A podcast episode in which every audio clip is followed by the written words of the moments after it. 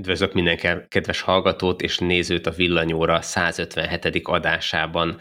Aki új, még itt ezen a felületen, ez a villanyautósok.hu heti egyórás podcast műsora, amivel megbeszéljük a heti történéseket, úgy általában, de ma egy különleges adás van, hiszen van egy vendégünk. Ő pedig a világutazónk, a mi magyar világutazónk, Nyers Tamás, aki nemrég keletre indult egy Teslával, és sok-sok ezer kilométeren keresztül bizonyította, hogy a villanyautózás olyan helyeken is működik, ahol igazából nincsenek töltők, meg nagyjából semmi sincs. Szervusz Tamás!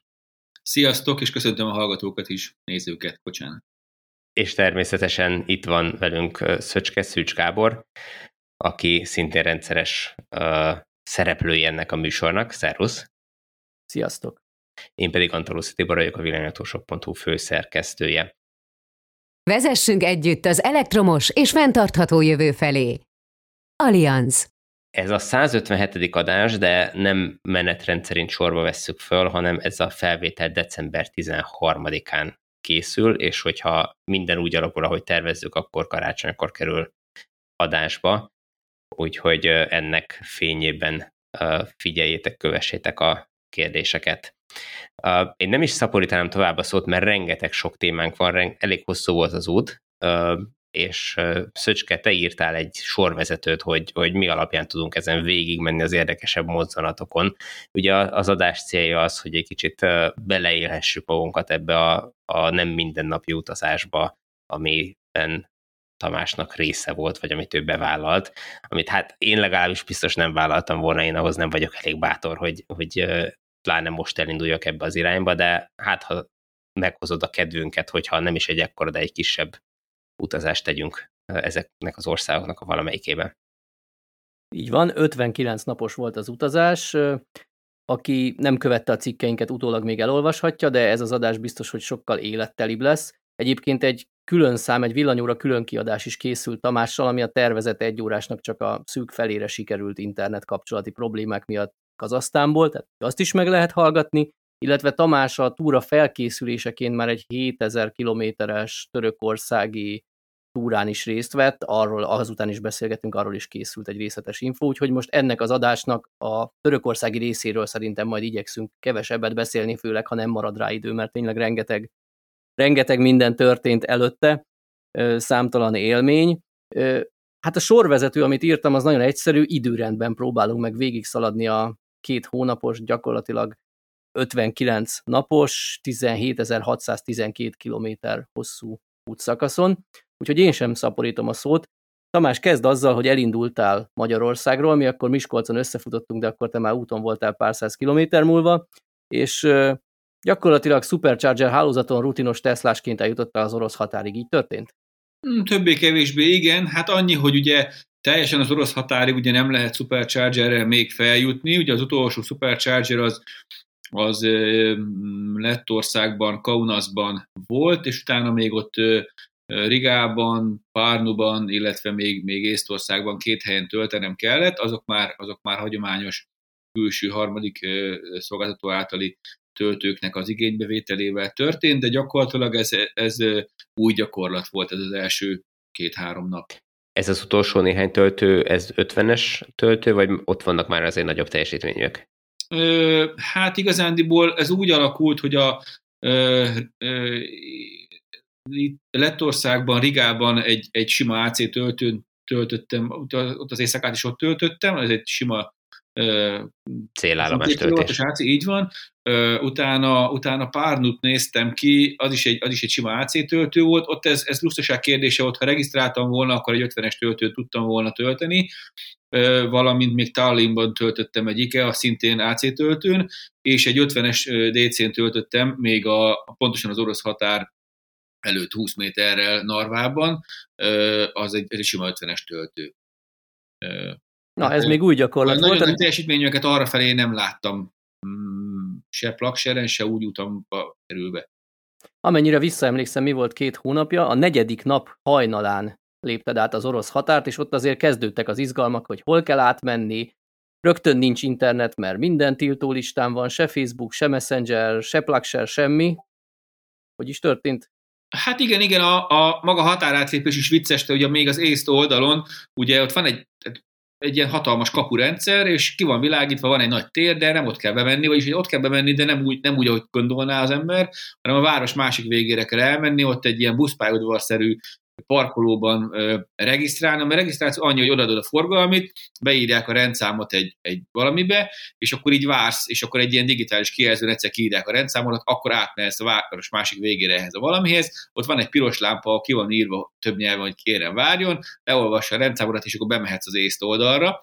Az észt oldalon a nagy probléma nem is nagyon van, ugye megnézik, ugye még az elvileg uniós állampolgárként kilépsz az Unióból, az orosz oldalon viszont olyan hatacárét rendeztek, nem tudom, hogy ez külön nekem szólt a zöld vagy a, vagy a jelenlegi politikai helyzetnek, vagy egyébként is ilyen cirkusz van.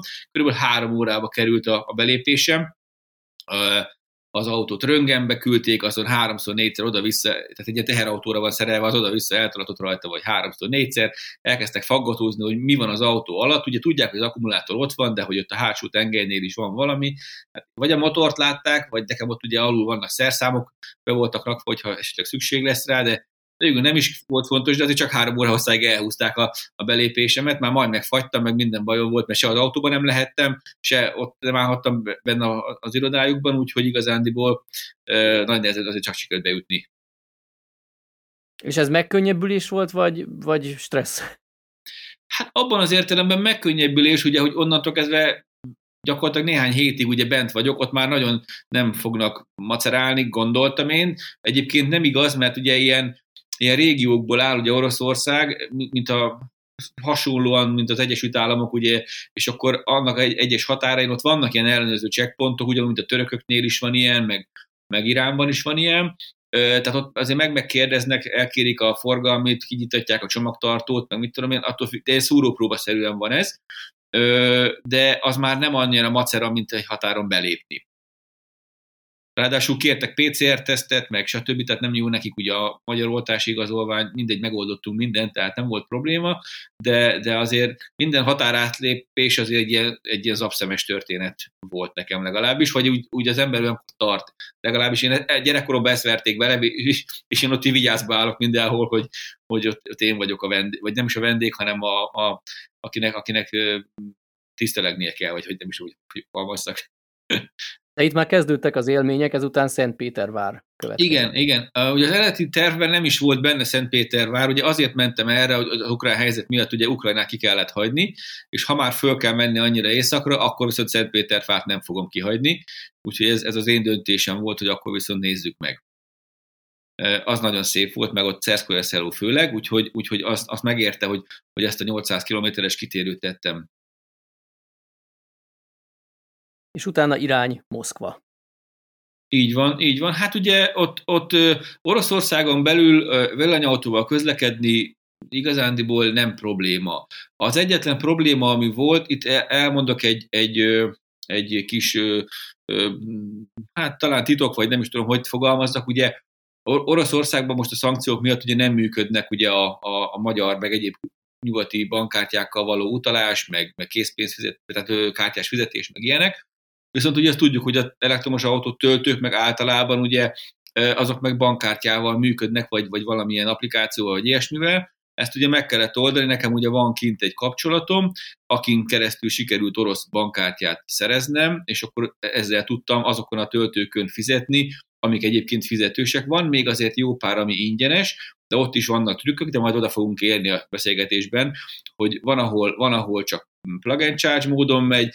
Volt Oroszországban egy-két olyan hely, ahol, ahol nem elektromos autó töltőállomáson, hanem vagy háromfázisról, vagy egy alkalommal sima mezei 220-as konnektorról kellett töltenem. Ott nyilván ugye erre nincs szükség, ott készpénzben tudom rendezni, ha kérik a, töltést. Egyébként az volt a jellemző, hogy sehol nem kértek egy forintot se, vagy, vagy nagyon kevés helyen kellett fizetni a töltésért, ahol, ahol ilyen rendszer volt. A töltők közül is ugye viszonylag egyszerűen sikerült ezeket a regisztrációkat megtenni.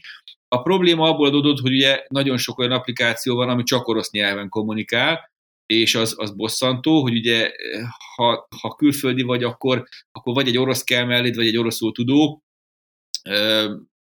de megoldottunk mindent.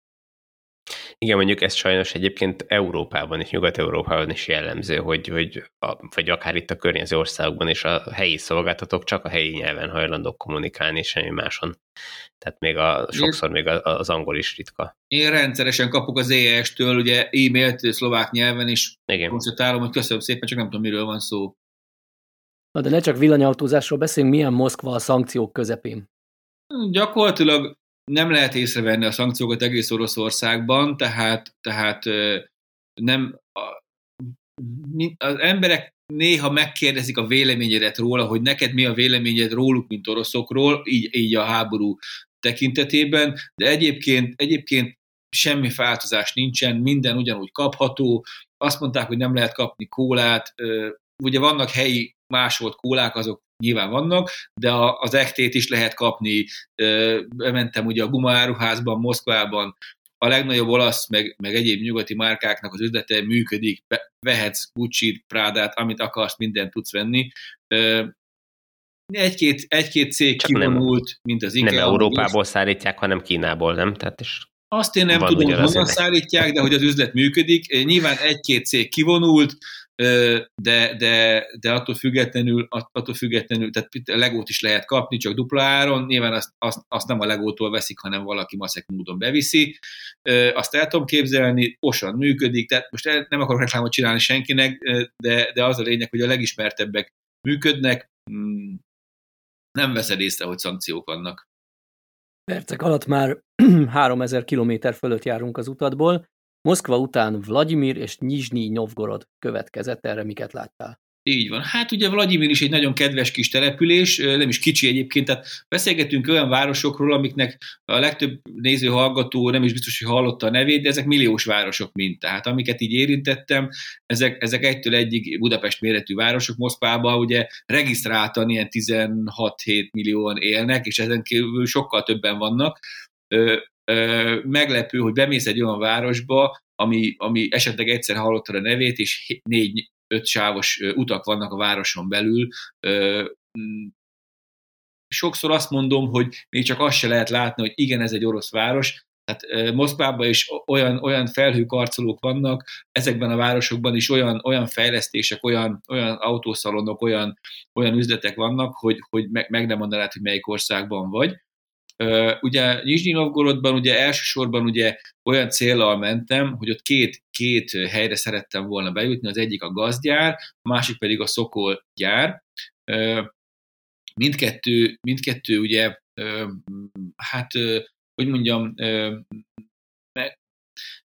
nem, nem pont úgy sikerült a látogatás, ahogy terveztem, de mindkét helyet sikerült meglátogatnom. A Szokolgyár azért lett volna érdekes, ugyanis van az utam során egy ilyen trilógia, egy Ekranoplán fejlesztése volt még a, a szovjet időkben, és abból ugye Moszkvában megmutattam ugye a, a Haditengerészeti Múzeumban egy példányt, ebből egy, egy másik példány ott a Szokolgyárban látható, és egy harmadik pedig Dagestánban, ugye az a Kaspi-tenger partján van az eredeti példányok közül, oda azért szerettem volna, ott a múzeumban sikerült bejutnom, és elég jól összebarátkoztam ott a tárlatvezető hölgyel, olyannyira, hogy ugye én adtam neki a magammal vitt kis képeslapokból, ő pedig cserébe kaptam tőle ilyen kitűzőket a, a múzeumból, nem tudom mennyire látszik, ez itt a próbálom közelebb tenni, úgyhogy nagyon kedvesek voltak, illetve a gazgyár tőszomszédságában beszélgettem két úriemberrel, akik pedig ott dolgoznak, tőlük pedig egy ilyen gazos kitűzőt sikerült kapnom ajándékba, úgyhogy vannak ilyen kis relikviák nálam, amiket, amiket, amiket így őrzök, majd még ezeket mutogatok még közben meg. Még egy picit Moszkvára visszatérve, hogy azt hiszem, hogy írtunk róla, hogy Moszkvában rengeteg sok busz cseréltek rá elektromosra. Ezekkel találkoztál? Láttál ilyeneket, vagy, vagy mennyire látványosak az elektromos járművek? Arra felé. Moszkvában azért elektromos autóval sokat találkoztam, konkrétan ezekre a buszokra nem nagyon emlékszem, ott Moszkvában én metróban köz, közlekedtem, ugye 10-12 metró vonaluk van, és nagyon jól bejárható vele a város. Vannak ugye azok a régi, ami Budapesten is látható, azok a metrók, de új, újak is egyébként. Ezekre a buszokra annyira nem emlékszem, hogy ilyenekkel találkoztam volna, de hát nagy város, tehát hogy igazándiból akár el is kerülhettük egymást. Jó, mondjuk igen, tehát hogyha ha többnyire inkább a föld alatt közlekedtél, akkor igen. valószínűleg tehát a nem... nagy tereknél kiszálltam, videóztunk, fotóztunk, aztán utána vissza a lyukba, és akkor mentünk tovább. Uh-huh, uh-huh. A metróban tényleg kevés a mozgó lépcső, vagy ez városi legenda? Én azt hallottam, hogy azzal tartják sportosan a moszkvaiak magukat, hogy rengeteget lépcsőznek a metróvonalak között. ez érdekes, a, az egyik, a, az fent is van már ugye a YouTube csatornán, ugye a moszkvai videó, abban ugye én is elmondom, hogy, hogy van egy olyan kis kis alagútszerűség, hogy érezhetően emelkedik ugye a, az a folyosó, és akkor így eh, felvettem videóra, hogy, hogy hát megspórolták a mozgó lépcsőt, majd befordultunk a sarkra, és ott már volt mozgó lépcső, viszont ugye ott azt elmondom, hogy, hogy rendkívül szabálykövetőek a németekhez hasonlóan az oroszok, tehát hogy felállunk a mozgó lépcsőre, és akkor azt látom, hogy mindenki a mozgó lépcsőnek az egyik oldalán áll, szabadon hagyva a felét. És mondja a kis kísérő, hogy ugye ez azért van, hogy ugye aki a mozgó lépcsőn szaladva ugye el akar menni az álló emberek mellett, akkor az megtehesse, és, és, és tényleg ez így működik, és, és, és betartják, a, betartják a, a helyiek. Kicsit ugrálunk időben, ugye Nyizsnyi Novgorodnál jártunk, ahonnan Csebokszári, ki se tudom őket mondani, Poisevúz, Latuszt és Jekaterinburg felé vetted az irányt. Így van, hát itt ugye inkább a nagyobb városokat mondanám, ugye ez Kazany és Ufa. Ugye Kazany ugye a Tatárföldnek ugye a, központja, Ufa pedig ugye Baskíriának. Ezek kicsit ilyen szembe is vannak egymással egyébként. Vicces volt, ugye Moszkvában volt egy kontaktom, a, aki ugye segített regisztrálni ezekre a különböző applikációkra, tehát majdnem az összeset ott vele megcsináltam, hogy ő beszél oroszul, minden bankkártya nálunk, minden, és, és egyszer, amikor nézem az applikációkban, hogy hogy mondom, mondom a, ott UFA mellett van egy töltő, és akkor Tatneft a, a, a szolgáltató azt mondta, hogy ez lehetetlen, mert, mert a UFA az Baskírja, és a, Bas, a Tatneft meg Tatár e, benzinkúthálózat, az nem lehetséges, hogy ott nekik van ilyenjük, mert azok, azok nagyon keresztben vannak egymással. Ettől függetlenül visszatérve ugye a tatárföldi e, tartózkodásomra, talán, hogyha Szentpétervárt meg a Cerszkolyás nem említem, akkor Tatárföld volt az egyik az egyik legkedvesebb hely az, az oroszországi tartózkodásom alatt. Ugye ott eleve nem is oroszul beszélnek többnyire, hanem, hanem a tatár nyelvet használják, sőt van tatár nyelvű rádió is, én direkt azt hallgattam az autóban, nagyon szép a nyelv, egy picit a kínaira hajaz, vagy legalábbis az én fülemnek arra hajaz. Nagyon szép a nyelv, nagyon szép dalokat hallottam a rádióba, tehát, tehát a ilyen popzene, de, de mégis, mégis egy kicsit ilyen népzenébe hajló. Ö, nagyon rendezett, tehát a oroszországi viszonylatban is sokkal-sokkal rendezettebbek a, akár az utak mentén, akár a városok, a, az épületek, ugye ott, ott ezek szintén muzulmán vallásúak, és ugye ezek a hagymakupolás ö, ö, ö, szentélyek vannak, a hölgyek is nagyon szépek voltak egyébként arra felé, tehát ö, alapvetően, alapvetően ez egy nagyon kedves hely volt, ö, de egész Oroszországon belül egyébként, tehát nem lehet, nem lehet úgy kiemelni, de ezt így külön megjegyeztem, hogy nagyon szép a nyelv, és, és főleg ezek a dalok nagyon szépek. Utána ugye, bocsánat, hogy válaszoljak, ugye Ufa ugye az már ugye Baskíria, utána ugye azt nem jelöltem ugye abban a, abban a menetrendben, de ugye először Cseljabinszba érkeztem meg, és Cseljabinszból mentem fel Jekaterinburgba, ugye nagyjából 200 kilométer, de Cseljabinszk előtt van ugye maga az Urál, amin ugye át kell kelni, Na, az villanyautóval egy picikét, picikét körülményes, nem teljesen úgy vannak töltők, ahogy, ahogy az embernek jó lenne, vagy kényelmes lenne, vagy praktikus lenne. Vannak megjelölve olyan töltők, amik nem pont olyanok, mint ahogy a Plugshare, vagy Oroszországban van egy másik annak analógia, mert a Plugshare ott nem nagyon működik, egy two chargers, kettő chargers úgy van leírva. Egy picit még egy pontosabb is egyébként, vagy jobban használható, mint a Plugshare, ugyanis amikor közelítesz rá az egyes töltőkre, akkor kiírja neked, hogy körülbelül milyen távolságra, a kilométerben milyen távolságra vagy attól a töltőtől. Igaz, hogy ezt légvonalban írja, tehát egy, egy hegyi szerpentines útnál ezt csalni fog, de valamilyen támpontot azért ad neked, hogy kell-e még beiktatni közben egy másik töltőt, vagy azt esetleg el tudod érni. Viszont többször tapasztaltam azt, hogy megvan adva ezen keresztül, hogy ott az milyen típusú töltő, hogy ez most egy háromfázisú csatlakozó, vagy egy Type 2 valami, és nem mindig, nem mindig van olyan, nem pont olyan csatlakozó van, vagy, vagy lehet, hogy nincs is ott egyébként semmilyen csatlakozó, valaki önszorgalomból felteszi, aztán nem úgy sikerül, én ezzel egyszer majdnem bajba kerültem, egy olyan helyre mentem be, ahol meg volt adva, hogy, hogy van nekik ugye három fázis, négy pines, van, van ez a három csatlakozós, meg a sima 220-as konnektor. Ugye nekem négy pines csatlakozóm akkor még nem volt, vagy nem volt készen, hármason volt, de konnektorról meg nem akartam tölteni, sőt ráadásul nem is ment volna, mert nem volt földelt a konnektor, ez nagyon jellemző ebben a régióban, hogy földeletlen 220-as konnektorok vannak, és arról nem tudsz töltést indítani, majd erről is beszélünk később. Az a hármas, az meg volt jelölve a, a, ebben, a, ebben az applikációban, de az meg nem volt nekik. Úgyhogy ott egy kicsit máshogy kellett megoldanom a töltést, tovább kellett egy kicsit mennem egy másik töltőre, és ott megoldódott a probléma, de az urálon keresztül jutni azért ott, ott azt meg kell tervezni.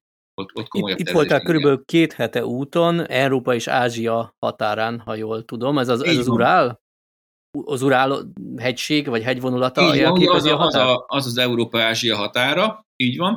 Ugye ahol én átmentem, ez Latusznál van, ugye az, van egy kis emlékmű is, de azt annyira feledésbe tekint, hogy volt egy bezárt benzinkút, kisincs világítva, igazán nem is olyan jól néz ki, Úgyhogy igazándiból én, mikor fölmentem Jekaterinburgba, onnan 10 kilométert kellett visszajönni, ott van egy másik emlékmű, ahol szintén készítettem fotót, mintha ott jöttem volna át, vagy, vagy legalábbis meglátogattam. Az ugye sokkal nagyobb becsben van tartva. Ott mellette van egy ilyen kis hát utazók számára ilyen kis emlékhely, ilyen kis színes szalagok vannak egy kerítésre, meg faágra, mindenre, de már rengeteg, tehát mint a, ahhoz hasonló picit, mint, a, mint ahogy a Himalájában szokás ugye a hegymászoknak felkötözgetni ilyen színes szalagokat, egy ahhoz hasonló kis helyet képzeljetek el, és oda én is felkötöttem egy kis, egy kis nálam levő kis szalagdarabot, hogy ott jártam, és, és meglátogattam azt a helyet. És épp, hogy ugye ázsiai túraként emlegetjük az egész utazásod, épp, hogy belekóstoltál Ázsiába, amikor jött a dráma. Így van, így van, ez ugye, ez ugye Jekaterinburgban történt, ott ugye az előbb említettem, hogy a, az IKEA kivonult, de a töltőik azért működnek, vagy ez egy, ez egy ilyen pláza, vagy ilyen, nem is tudom, ilyen, ilyen bevásárló központ szerűségének a, a mély garázsában van egy, van egy töltési lehetőség. Én ott töltöttem éjszaka, és reggel azzal fogadott az autó, próbálom pontosan idézni, hogy az akku, akkumulátor tölthetősége korlátozva, vezetés lehetséges, ütemezze be a szervizt. Na most egy, egy 20 ezer kilométeres túrán, az 5000. kilométerén az ember kap egy ilyen üzenetet, egy kicsit megijed, vagy még rutinos villanyautósként is azért azt gondolja az ember, hogy ezzel, ezzel lehet, hogy nem kéne tovább menni, vagy, vagy, vagy, vagy valamit tudni kéne, ráadásul azt nem írja, hogy hány százalékra korlátozta le, csak hogy korlátozta. Ugye egy száz százalékra, vagy hát 90 akárhány százalékra töltött akkumulátornál, ez nem információ, és ugye próbáltam, próbáltam ugye... Tehát itt, ezek szerint föltöltötte az autót. Igen, itt, tehát amikor fel lett töltve, ez akkor jött, reggel fogadott Aha. az üzenet engem. Uh-huh. És ugye itt, itt, itt hirtelen hogy az ember, hát ugye mit tud tenni? Ugye internet sem nagyon van az autón, hiszen ugye a, a, a Tesla-nak a SIM-kártya az Európai Unió határain belül rendelkezik roaminggal. Itt ugye úgy tudsz neki, neki internet adni, hogy a, a, a saját telefonodról ugye Wi-Fi-n keresztül megosztott, tehát lehetséges internettel ellátni az autót, de alapvetően ugye nem volt rajta. Na most ugye ezt megtettem, és ezzel ugye kapcsolatba léptem ugye a Teslával, illetve illetve a, a hazai Tesla varázslóval, és hogy mégis, mégis mit lehet ilyenkor tenni.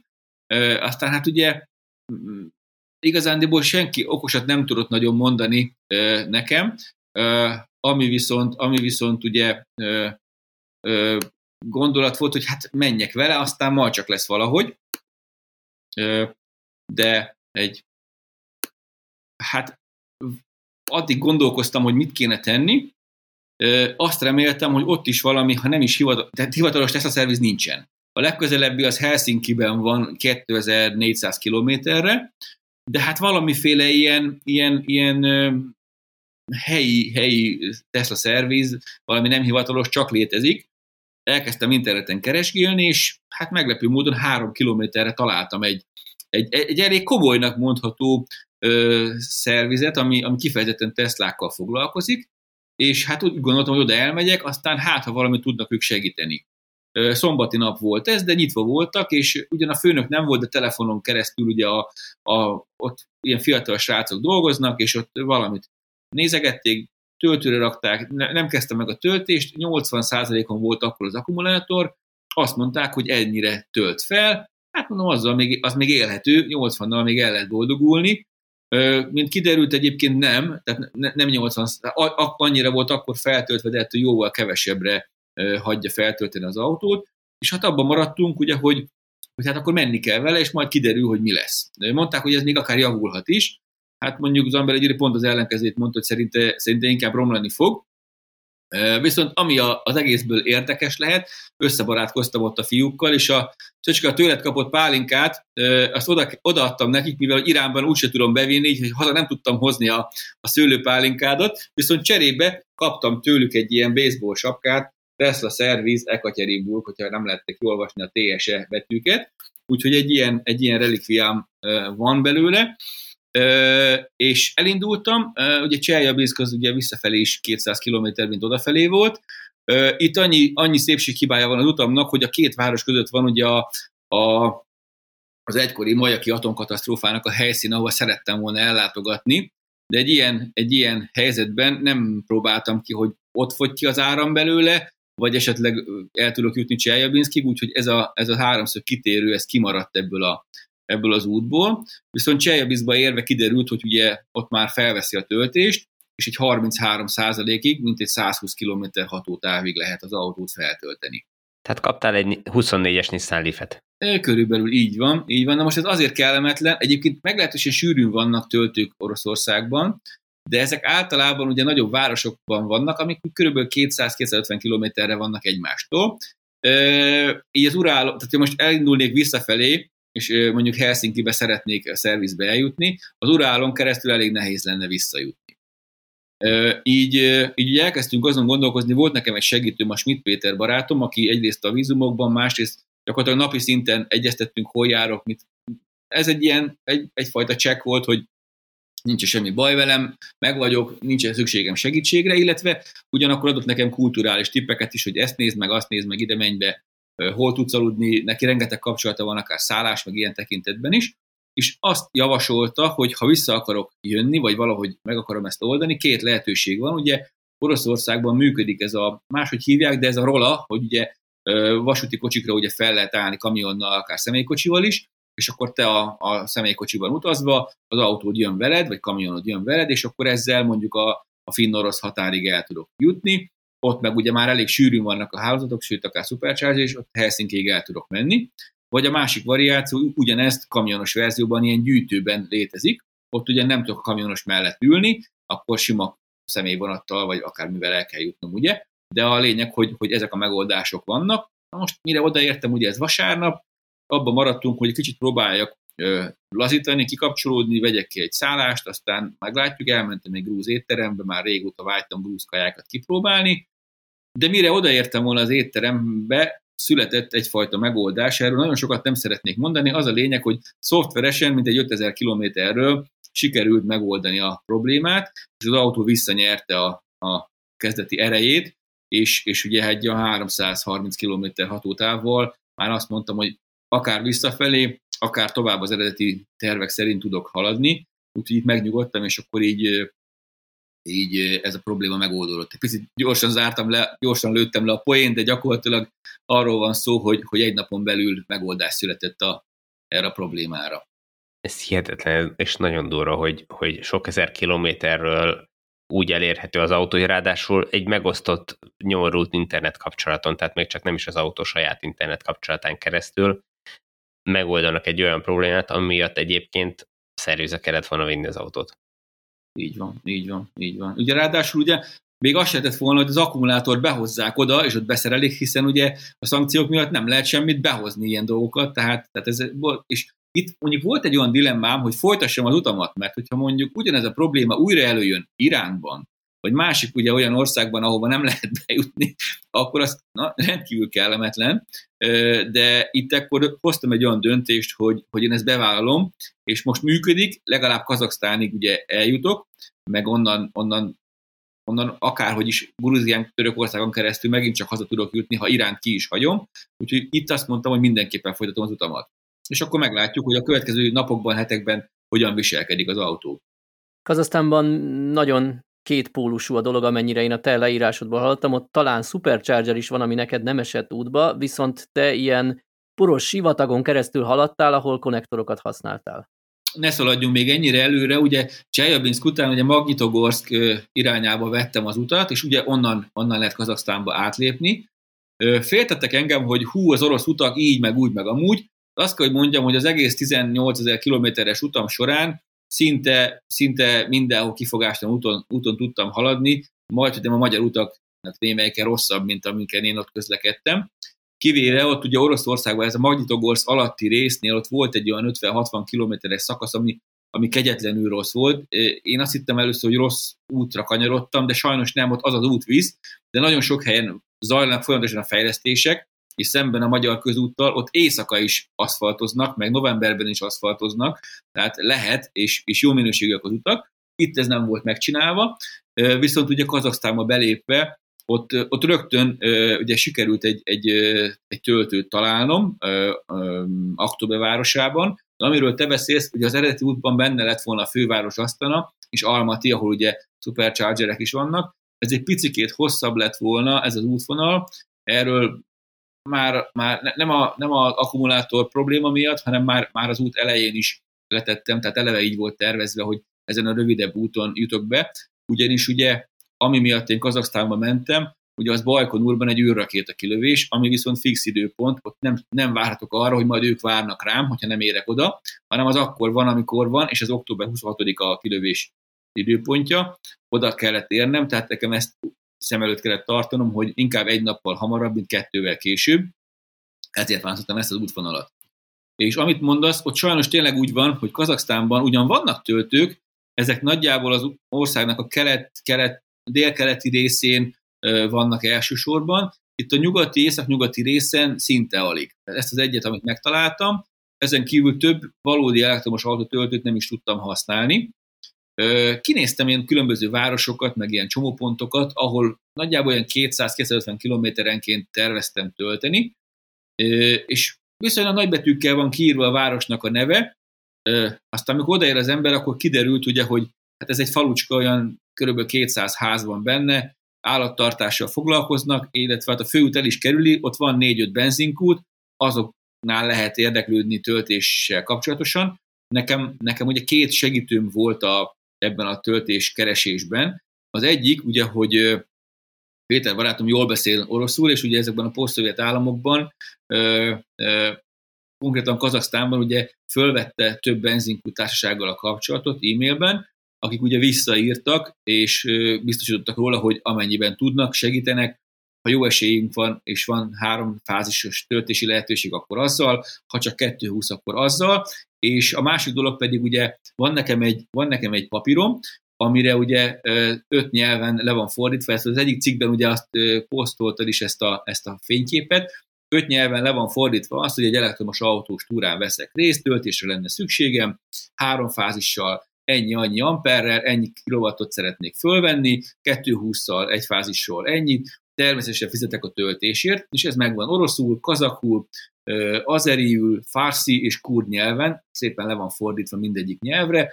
ahol nem volt közös kommunikációs nyelv, mert nem beszélték az angolt, vagy én nem beszéltem az oroszt, vagy a farsit, vagy akármelyiket, akkor ezt a kis papíromat elővettem, elolvasta, megértette, és mindenhol probléma nélkül tudtunk tölteni, vagy, vagy meg, megoldani a, a, az autónak a, az árammal való ellátását.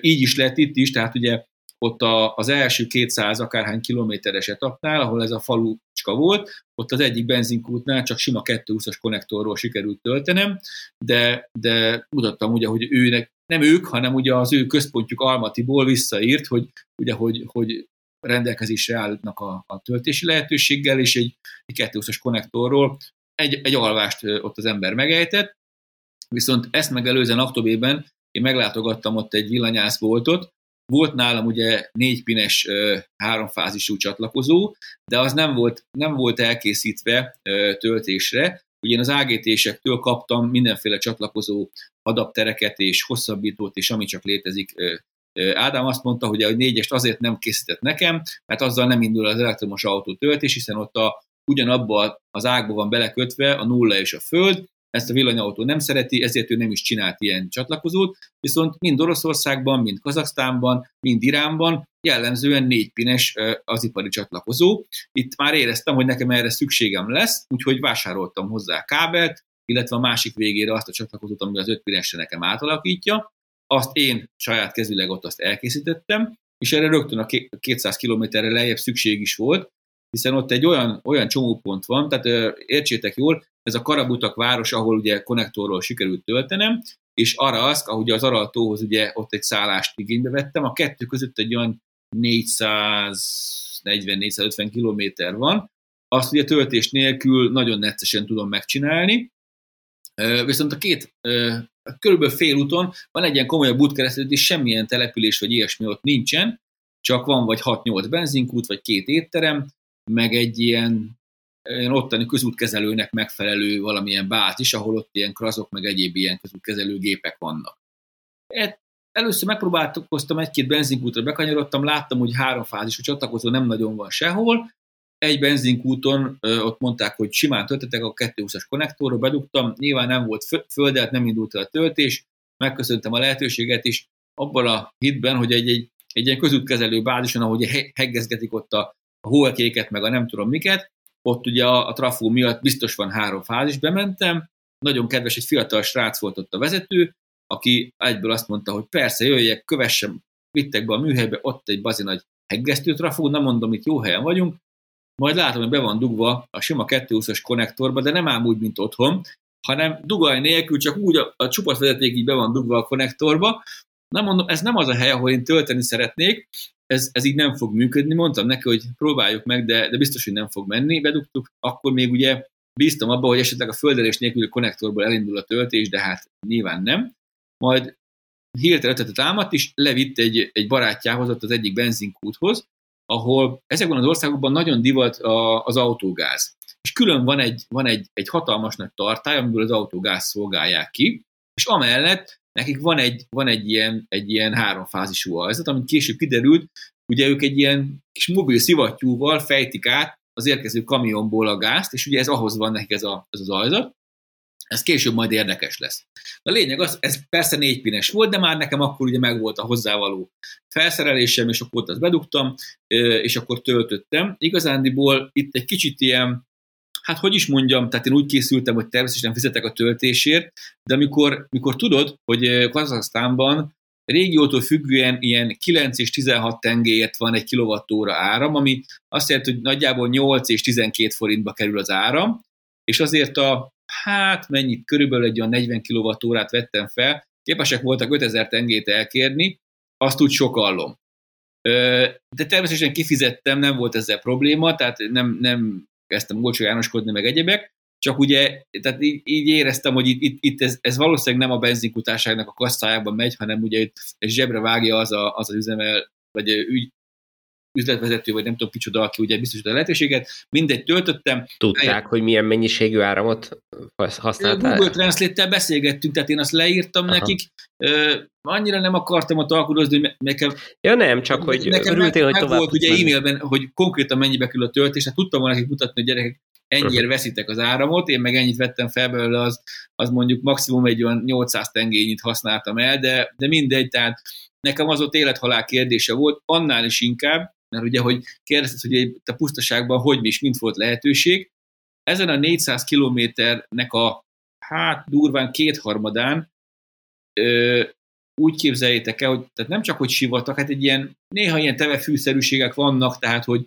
hogy nem, nem az a homok sivatag, de, de gyakorlatilag ott élet nem sok van, de nem csak élet nincsen, hanem se telefon térerő, se internet nyilvánvalóan, se semmi, tehát hogy így mentek, tehát e, e között a csomópont és mondjuk azt városa között van egy 220-230 kilométer, néha egy-egy legelészű teve csapatot lehet látni, olyan 10-20 kilométerenként van egy ilyen, egy ilyen kis pihenő öböl, ahol van egy ilyen, egy ilyen kis szélfogó, egy ilyen kis potyantós mellékhelység, meg divat errefelé, ebbe a posztszovjet érába ilyen, ilyen, ilyen felhajtószerűen ilyen autószerelő rámpa, ezek vannak, ott meg tud állni, mit tudom három-négy busznyi jármű, néha egy-egy ilyen étterem van, de azt ott láttam, hogy, hogy ők is úgy kapnak áramot, hogy mellette szolárpanelek föl vannak rakva, tehát ott valószínűleg úgy nem tudtam volna tölteni, hogy megállok és adjatok már egy kis áramot, mert körülbelül annyi van, hogy, hogy mennek a, a benti szerkezetek.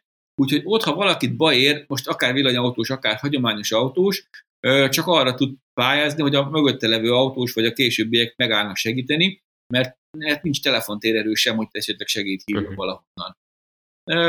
onnan akkor ezek szerint se, tehát nem csak, hogy töltési lehetőség nincs, de benzinkút se nagyon.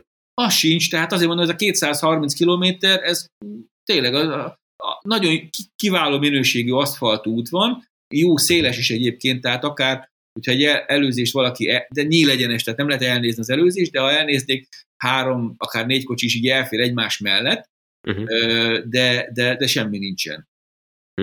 Semmi nincsen. És forgalom az araltóhoz.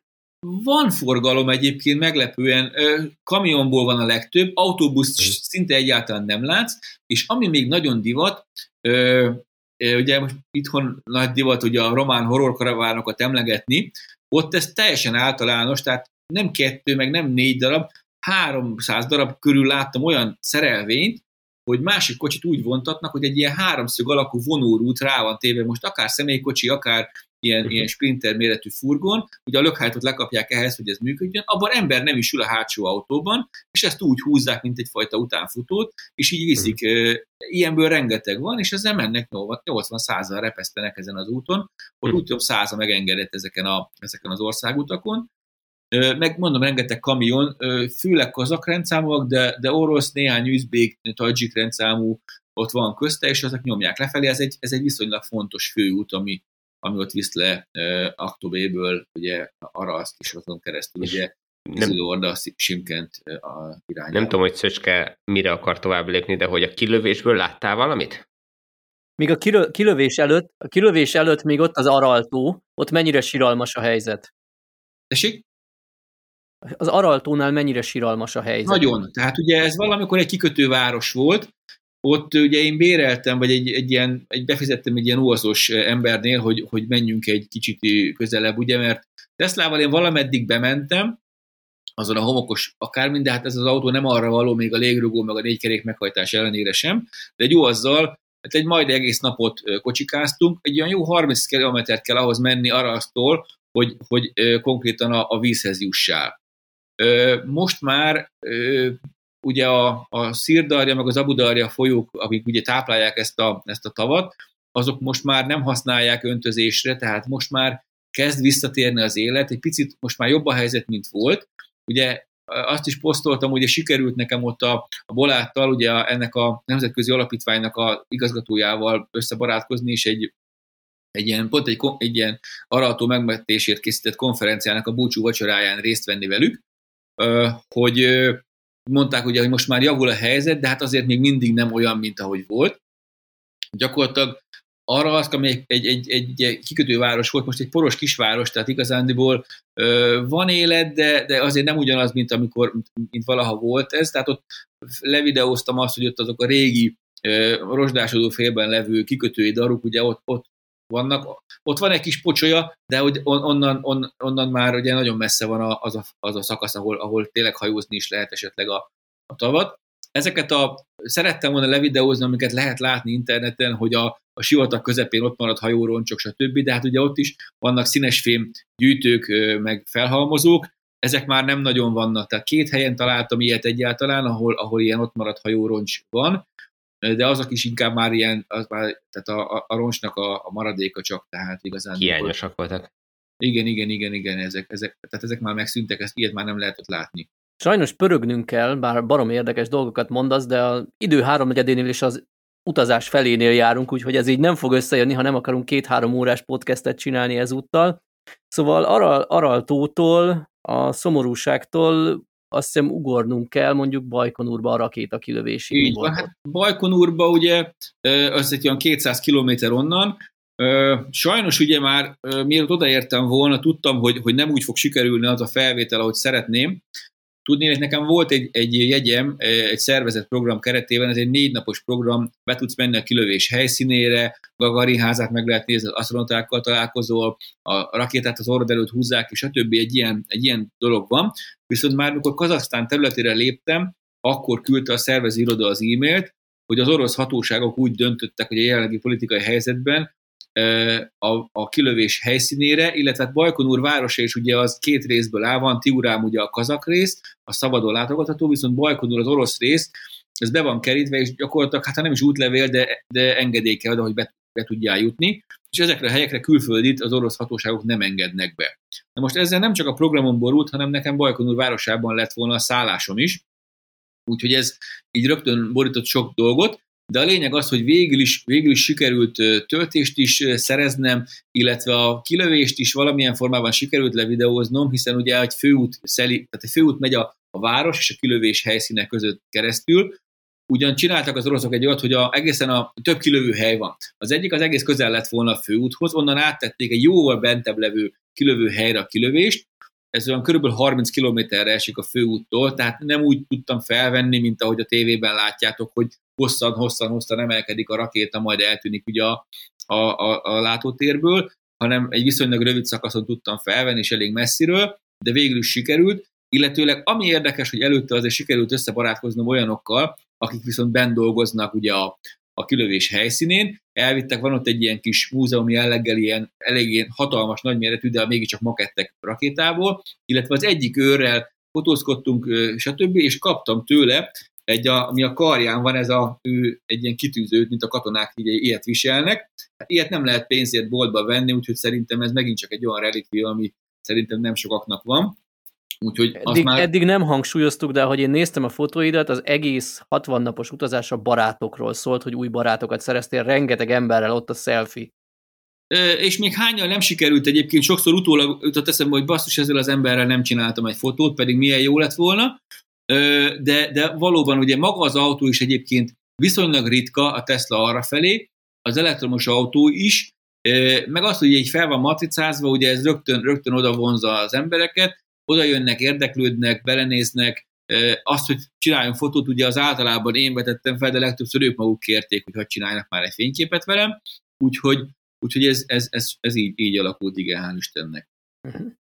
És itt gyakorlatilag ugyanazon az úton indultál visszafelé, amelyiken jöttél, ha jól tudom. Igen, októberig teljesen ugyanazon úton mentem, és ott, ott megint csak volt egy olyan, olyan módosítás a tervemben, ugye ott az lett volna, hogy nyílegyenesen ugye az oroszországi Asztrahán felé vettem volna az utat, de olyan utazó barátom, aki, aki itthonról ö, Messengeren, Facebookon kom- kommentálta a, a történéseket, mondta, hogy ő azon az úton nem indulna. Ő volt arra pár évvel ezelőtt egy Suzuki Jimny-vel, és ő nem menne azon. Egyrészt ugye ott nincs aszfalt, hanem egy ilyen hát meg van döngölve, de a lánctalpasnak a, a, a ékei, tehát ilyen, ilyen, ilyen döcögős út, ráadásul áram se nagyon van, úgyhogy azt mondta, hogy le fogok merülni, de hamarabb fog kiesni az autónak a kereke, mint én lemerülnék, mert azokban a falakban nem fogok tudni tölteni sem.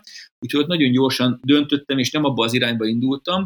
Körülbelül ott egy, hát szerintem egy ezer kilométerrel én többet mentem, de két nappal hamarabb értem oda, mint amarra mentem volna, mert azért, hogy ott rögtön átléptem Orenburg felé Oroszországba vissza, ott valódi elektromos autó töltőkön tudtam tölteni rendes 50 kW-os DC-ken, még amarra ugye maximum konnektoros lehetőségem lett volna, még három fázis se. Úgyhogy egyébként sokkal többet láttam. Kazaksztánban ugye ez a, ez a sivatagos táj, azt láttam már, ha láttad az első 20 kilométert, a többi 1500 is ugyanúgy néz ki. Minden. Oroszországban azért mégiscsak változatosabb a táj, meg több nagyobb várost így meg tudtam látogatni, úgyhogy arra mentem abba az irányba. Itt a Volga partján haladtál körülbelül, ugye? Vagy a Volga von... Volga Nagyjából a Volgát követtem, hol jobbról, hol balról, így van. Uh-huh. Erről a szakaszról valahogy úgy nem, nem sok információ volt a leírásban, pedig valami 1600-1700 kilométer. Itt nem is történt semmi, csak mentél, töltöttél, mentél, töltöttél? Hát nem igaz. Tulajdonképpen mindenhol találkoztam érdekes emberekkel, fotókat készítettünk, egyes tesztásokkal is találkoztam, találkoztam, voltam olyan helyen, ami, ami például volt egy nagyon érdekes töltés, Szaratov és, és Volgográd között van egy ilyen, egy ilyen én azt hittem, hogy aeropark, mert ilyen hatalmas repülőgépek, például Il-18-as, meg ilyenek vannak, életnagy, tehát nem egy életnagyságú, valódi repülőgép, csak le van selejtezve, de ez egy, ez egy szálláshely, ilyen bungalók vannak, és ott meg van jelölve egy háromfázisú töltő, ami pont félúton van a két város között, mondom, akkor én töltök. Meg is engedték, meg is beszéltük a tarifát, meg minden, elkezdtem tölteni, és, és nagyon furcsa, néztem, hogy mondom, körülbelül harmad olyan sebességgel tölt a töltő, mint ahogy kellene neki. Tehát ugye az én kocsim fel tudja venni 22 kW-ot, de csak ilyen óránként ilyen, ilyen 30-40 kilométer tölt bele, és akkor láttam, hogy a három fázisú csatiuk van, de csak egy fázis van benne. Először reklamáltam, hogy mondom, valami nem jó, le van valamelyik fázis csapódva, kiderült, hogy nincs lecsapódva, hanem nincs három fázisuk, csak egy olyan csatlakozót raktak fel. Tehát vannak ilyen, vannak ilyen érdekességek. Mindegy, nem kellett nagyon sokat töltenem, mert egyébként elég jól feltöltöttem. Egyébként pont Szaratovban volt egy ilyen, egy ilyen töltő, korábban jeleztem, hogy beszélnék róla. Van a, Rossz, Rosetti nevű szolgáltatónak, nagyjából egyébként többnyire ingyenes töltőik vannak, és ennek ellenére nem tudtam menni a töltést, és akkor Telegramon beszéltem az ügyfélszolgálattal, és mondták, hogy semmi, egy RFID-t kér. De mondom, igen, de nincs RFID, mert külföldi vagyok. Nem, azt mondja, bármilyen RFID, ami van nálam, azt tartsam oda, és elindul a töltés. És valóban így is volt, elővettem azt a kis figyegőt, pitty, és indult. Tehát, hogy ez ugyan nincs kiírva, hogy bár, de hogy nem értem egy ingyenes töltőt. A Nova, fut, a Nova Futurás RFID azt is indítja. Igen, igen. Egyébként nem azzal indítottam, de nem akarok konkurenciának külön reklámot csinálni, de egyébként egy mobility sem indítottam el, de igen. és ami még a Rosettinél érdekes, Cseljabinszban is volt egy töltőjük, és ott, ott nagyon furcsa volt, hogy ahogy mondtam, hogy jellemző mindenhol oroszul van az applikáció, vagy a töltőn a kiírások, és ott ki volt írva angol nyelven, hogy ha megérinted a képernyőt, akkor tudsz nyelvet változtatni. Ó, mondom, óriási, nagyszerű. Megnyomtam a kijelzőt, és mondom, még egyszer angol nyelven volt kiírva, hogy tudsz nyelvet választani, és kiírta, hogy két nyelvből is tudsz választani, az oroszból és az olaszból. Csak nem értettem, hogy akkor miért nem olaszul írják ki, hogy tudsz nyelvet választani, mert az angolal nem mész semmire. Na mindegy, tehát... De Viszont egy... mennyire emlékszem, volt itt olyan töltő is, ami még magyarul is beszélt, vagy az nem ezen a szakaszon az, az éppen most érkezik, ugye az Volgográdban volt, ami körülbelül 10-12 nyelven beszélt, az összes, majdnem az összes európai nyelven tudtad választani. Nyilván a magyart választottam, és meglepő volt, hogy... Az, az milyen gyártmányú töltő volt, hogy tudott magyarul? Ú, hát most ezt meg nem mondom neked. Siemens? Le van fényképezve. Ö, nem tudom, hogy ilyen ismert márka egyébként. Megnézem majd neked, de most, most fejből nem tudom megmondani. Uh-huh. De, de, de egyébként nem, nem, nem ilyen, ilyen nagyon ismert márka volt, jól emlékszem. Uh-huh. Még mindig csak a 30-34. nap körül járunk, ahol Csecsenföld felé haladtál, és szerettél volna Azerbajdzsánba menni, ha tudtál volna. Igen, itt először megnéztem Csecsenföldet, ö, ö, ugye ott az, annak a központja ugye Grozni, majd ugye Ingusföldnek Magasz, ezeket megnéztem, és visszamentem ugye Dagestánba, Makacskalába, ott van, sikerült töltenem is, meg minden, és onnan egyenesen délnek mentem volna a Kaszpi-tenger partján Azerbajdzsánba. Nagy nehezen harmadszorra sikerült azeri vízumot szerezni, nagyon, nagyon nehezen adták meg, és mikor az azeri határhoz értem, körülbelül egy olyan, hát Makacskalától egy olyan 165 kilométert kocsikáztam lefelé, 20 km határ előtt van egy ilyen poszt, és mondta a, az őr, hogy, hogy le van zárva a határ, ne is menjek tovább, mert nem fognak átengedni. Na most ez azért volt kellemetlen, mert ugye hogyha olyan tempóba haladtam volna, mert ugye úgy volt megtervezve, a határ másik oldalán van 20 km egy töltő, és akkor megyek tovább. Viszont nekem itt vissza kellett fordulnom, és egy másik 164 kilométert kellett ugye tervezetlenül Makacskaláig visszamenni, mert ott van leghamarabb töltő. Itt azért mentem le elsősorban mégiscsak, hiszen ugye itt van az a harmadik ekranoplán, amiről beszéltem, Derbent városa mellett, ez kihúzva ott a, a Kaspi-tenger partjáról, fotózkodtam, meg levideóztam, meg amit szerettem volna, így megvan végül is a trilógia, Hát a fotó megvan, csak éppen áramod nem volt, hogy visszajuss. Igen, igen, igen, igen. Hát a lényeg az, hogy, lényeg az, hogy visszajutottam gond nélkül ugye ö, ö, Makaskalába, ugyanúgy töltöttem. Na de akkor hogy, csin- hogy csináltad, hogy visszajutottál mégis? Hát előre, de ugye ez a gondos tervezés, előrelátás és stb. Ö, tehát eleve ugye, mivel az ember fotóz, videóz, meg ugye megnéz dolgokat, eleve lassabban mentem, meg elég nagy volt a forgalom, és és ilyen 65-70 km per órás sebességgel viszonylag keveset fogyaszt az autó, úgyhogy így volt bőven tartalékom, ráadásul visszafelé, ugye Makaskalánál van egy hatalmas nagy hegy, odafelé a GPS a hegy úgy tervez, hogy hegyre fölvisz, és utána ugye le. És hát mondom, ez egy tengerparti város, tehát biztos, hogy a tengerparton, hogyha kikerültük volna a hegyet, kevesebb energiával eljutottam volna, és meglepő módon Ugye azon agyaltam egyébként, hogy visszafelé mondom, a hegyre fel fogok-e tudni, mert ugye, ha már fel a hegyre, oda már lefelé legurulok a városba, de hogy fel, fel fogok-e érni, lesz-e annyi energiám, de meglepő módon a GPS úgy, a, nem az autónak a GPS-e, hanem a telefonnal csináltam, tehát ő nem tudja, hogy elektromos autóval vagyok, és mégis úgy tervezte visszafelé az útvonalat, hogy a hegy előtt egy úton a tengerparti részen vitt vissza oda a töltőhöz, ahova nekem kellett menni. Úgyhogy igazándiból még bőven maradt tartalékom is, tehát ö, ö, meglepő módon, ugye ezt mindig szoktam mondani elektromos autónál, hogyha bizonytalan, hogy odaérsz-e arra a pontra, ahova tervezed, akkor egy picit vedd vissza a sebességet, és jó eséllyel el fogod tudni érni. Ez itt fokozottan igaz volt az út során. Biztos, hogy rutinos vagy, de azért szerencsét, nem is há- számolom, hanyatszor volt szerencsét, három kilométerre a Tesla szerviztől robban le az autó, és hasonlók, szóval... és egyébként mondtad, hogy nem a, a Tesla-nak a saját navigációját használtad, az nem működött ott? Hát ahhoz ugye meg kellett volna mindig osztani vele a netet. Ja, értem. Ez nekem egy kicsit ilyen kellemetlen volt, mert ugye ha kiszállsz az autóból, akkor rögtön eldobja, és akkor mindig visszaülsz, akkor megint meg kell osztani.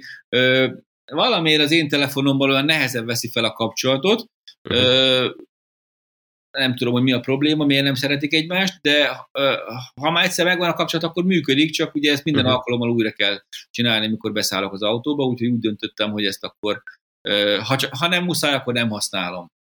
Uh-huh. Meg spóroltam a nettel is egyébként, hogy ugye általában olyan kártyákat vettem, ami mindenhol azt mondták, hogy korlátlan, aztán mégis mindenhol rá kellett fizetni oroszoknál és a kazakoknál is. A, tehát, hogy, hogy nem értettem, Korlátlanul kell fizetni. Hogy, hogy az orosz kártyám ugye jelezte, hogy be kéne fizetnem 500 rubelt. Bementem Orenburgba egy ilyen egy, egy, egy irodába, ami a, annak a cégnek a, akármicsodája. Kis csaj alig beszélt angolul, de, de mondta, hogy hát 500 rubelt. Befizettem az 500 rubelt, és akkor mondom, és akkor most mennyi, mennyi netem van? Azt mondja, unlimited. Hát mondom, hogyha unlimited, és még nem telt el egy hónap a vásárlástól, akkor most még kellett 500 rubelt megint befizetnem az unlimited kártyámra. Tehát, hogy voltak ilyen értelmezési hát másképp, másképp értelmezik. Ez van. A végén az a lényeg, hogy itt ugye visszamentem Magacskala, onnan ugye újra Csecsenföld, Ingusföld, illetve Vladikavkazon keresztül ugye Grúzia felé vettem az irányt. Ugye Grúzia nem itt jött volna, hanem Azerbajdzsán és Irán után majd, de ugye azért hogy Grúzia szomszédos Azerrel, és majd a grúz azeri határon belépek Azerbajdzsánba, ez volt az elképzelés. Grúzia nagyon szép volt, amennyire én láttam a fotóidat. Hát ugye Miskolci születésű emberként nekem a hegyvidék ugye az, az mindennél többet éri, olyan gyönyörű hegyek között, meg, meg, meg mindenféle havas hegycsúcsok és, és, és hegyi patakok, folyók között vitt az út. Egy nagyon szép Ez volt és igen, ezt akartam kérdezni, hogy ez volt az a szálloda, ahol körbenéztél a Igen, igen, videót, igen, igen. Láttuk, itt, itt rögtön, ahogy átmész a, a, a, határ, a határátkelés az rendkívül problémás volt, egy, egy nagyon rosszul megtervezett, megszervezett határon, állnak sorba a kamionok, és elfoglalnak sávot, te meg beragadsz, a kamionok mögé beragadt, ugye őket nem engedik, te meg személykocsikat nem tudod kikerülni, mert nincs több sáv. Uh-huh. És mhm. itt volt egy rendkívül kellemetlen incidens, a Grúziában ugye többször is kiléptem, beléptem, három határon is találkoztam, de ez volt az első alkalom, hogy egy Citroen C0 van ott a helyi rendőröknek biztosítva, de két másik határon is láttam ugyanilyen Citroen C0-t. Úgy megörültem neki, hogy mondom, mond, és ott szépen lassan gurultam, ezek jöttek visszafelé a villogó szirénával, én gyorsan levideóztam, hogy mondom, a grúz oldalon szép ezekkel a spagetti grúz betűkkel ráírva az oldalára, hogy policia, vagy nem tudom micsoda, gyorsan levideóztam, ebben a pillanatban azonnal a sziréna fel, meg izé, utánam szaladtak, hogy, hogy én mit csináltam. Hát levideóztam, mondom, levideót, igen. Hát mondom már, hogy elektromos autóval vagyok, egy ilyen YouTube csatorna, meg stb. és hogy mondom, ez egy elektromos autó, és ugye ez passzol, ezt töröljem ki, töröljem ki azonnal, és akkor hát ki kellett törölnöm a videót, Hát ugye e, nyilván kitöröltem, de ugye van ilyen visszaállítás, tehát végül is megvan a felvétel, úgyhogy, úgyhogy igazándiból e, sikerült megmenteni a felvétel, de, de nem értettem, hogy ez miért probléma, hogy egy, egy rendőrautót az ember levideóz, de ezen a keleti pályán egy vigyázni kell ezekkel. Nagyon sokszor, e, tehát én jártam úgy Egyiptomba is, hogy egy, egy sima mezei személyautót, nem rendőrautó, semmi le, lefényképeztem, és ki kellett törölnöm a felvételt, valamiért oda szaladtak a, az őrök, úgyhogy, úgyhogy ez sajnos, sajnos ez így, ez így ö, ö, vigyázni kell a keleti, keleti vidéken ezekkel a dolgokkal. Az utazásod 38, 39, 40. napjánál Örményország felé haladsz. Így van, ugye itt az történt, hogy ugye Tbilisi-be voltam, Grúziában, de ott éppen tényleg csak átutazóban, és ugye onnan szerettem volna hogy a, a grúz azeri határon átlépni, és ott mondta a grúz határőr, hogy, ugye, hogy a Covid miatt van zárva az Erbajdzsán, emiatt nem tudok bejutni, repülővel tudnék bemenni. És elkezdtünk viccelődni, jól beszélt angolul, hogy a grúzok általában jól beszélnek angolul mindenhol, a határon legalábbis, és akkor mondom neki, hogy hát mondom, a Covid repülővel nem közlekedik, csak csak személyautóval, hát ugye kacagta, hogy hát az, azért így gondolják, viszont ugye ott 50 kilométert kellett visszajönnöm, és ugye a, a grúz örmény határ ott van, és akkor Örményország felé vettem az irányt, ahol egyébként is terveztem menni Irán után, és akkor ott ugye Jereván, illetve még Jereván előtt azért jó pár dolgot megnéztem, és elég jól sikerült megismerkednem az örmény töltőhálózattal, ott, ott nagyon sok hasznos tapasztalatot szereztem ebből. Ott ugye két nagy szolgáltató van, akinek a töltőit lehet használni, illetve van egy harmadik, amit ott helyben tudtam meg, az egy ilyen projekt történet, arról van szó, hogy, hogy ilyen ingyenes töltőket üzemeltet egy ilyen, egy ilyen kis szervezet, hát az ingyenességnek a mindenféle járulékával, hogy nem működik, eltört, már nem használják, mit tudom én, micsoda, állandóan foglalt, stb. stb. Tehát azokra nagyon nem lehet építeni, Viszont az üzemelőkkel kapcsolatosan is, tehát a fizetősökkel kapcsolatosan is vannak azért problémák. Az egyik, az egyik szolgáltatóval volt egy ilyen történésem, hogy pont Jerevánban voltam. Először megpróbáltam az ingyenesnek a dolgait kipróbálni, találtam olyat, hogy úgy néz ki, mint a Tesla Supercharger, picit mások a színek, de, de pont olyan kis kapuszerű akármicsoda, leakasztott, elsőre azt tűnik fel, hogy nagyon vékony a kábel, a másik ugye, mint egy, egy AC töltő tulajdonképpen, a másik pedig, hogy a csatlakozója az amerikai Teslahoz való, tehát nem tudok vele tölteni. A harmadik, hogy egy Range Rover foglalja a helyet, negyedjére oda szalad egy űrge, hogy hát igazán nem is működik. Tehát mondom, hogy nem is tudok vele tölteni, mert nem olyan csatlakozó, nem is tudok ideálni, mert ugye akkor elfoglalom az utcát. Ha nem működik, akkor meg tényleg megyek tovább, köszönöm. A lényeg az, hogy ugye ezt feladva, ugye van egy, egy Solara nevű cégnek, DC töltői is vannak. Ezek olyan érdekesek, van rajta mindenféle csatlakozó típus, tehát Type 1, Type 2, CCS, Shademo, sőt a, a, a, a hogy is van a, a Shademo-hoz hozzá van drótkötéle láncolva egy olyan Tesla Shademo adapter, ami, ami amerikai Teslásra átalakítja ugye a, a Shademo-t. Tehát mindenféle autót tud rajta tölteni, egy DC töltő, meg volt a regisztráció. Ja, hát igen, Örményországban úgy tudsz regisztrálni ennek a két szolgáltatónak a, az applikációjába, hogy ugye az elején kéri, hogy csak örmény telefonszámmal lehetséges, tehát itthonról nem tudtam megoldani, de ott már volt örmény SIM-kártya, megoldottam, majd kérdezi, hogy melyik ország állampolgára vagy az angol nyelvű applikáció, és a legördülő menüből tudsz választani, hogy örmény vagy. Tehát az angol nyelvű applikációnál indokolat, amit érzem, de, de hát mindegy. A lényeg az, ugye, hogy a regisztráció megvolt, bankkártya hozzárendelve, és az Istennek nem akar tölteni a töltő. Ott próbáltam nagyon tölteni, de, de a gyakorlat meg a rutin ellenére is akart elindulni a töltés, és felhívtam az ügyfélszolgálatot. Nagyon kedvesek, tehát az a hölgy nem beszélt úgy angolul, hogy kellett volna, de átadta a másiknak, elbeszélgettünk, és mi volt a megoldás? Hát három kilométerre van a központunk, itt is van egy töltő, jöjjön be. Nagyon kedvesek voltak, ott ugye ugyanazzel az összegért, amennyire DC töltőt használhattam, tudtam egy, egy AC-t tölteni, közben beszélgettünk, fotózkodtunk, stb. Majd mikor ugye végeztem ugye Jerevánban, én tovább indultam az Ararát, majd ugye a iráni határ felé, és körülbelül egy olyan 70 kilométerre ugye a, város, tehát a fővárostól, de már ugye a másik irányba, ugye egy másik DC töltőket is szerettem volna használni, amit ugyanúgy nem sikerült elinteni, egy óráig próbálkoztak, már a One More Minute, One More Minute-ből már kezdett elegem lenni, és akkor a kis hölgy ugye felajánlotta a szokásos ajánlatot, jöjjön be a központba, és akkor segítünk tölteni. De hát mondom, 70 kilométerre vagyok, ráadásul a rossz irányban nem fogok bemenni, úgyhogy igénybe vettem a másik cégnek ugye a, a, az AC töltőjét, és ugye, ugye elértem a határt, tehát nem volt, a probléma nem volt sehol, csak ez a, ez a fajta hozzáállás, hogy jöjjön be a központba, és majd megoldjuk 70 kilométerről, azért ez, ez nem mindig megoldás.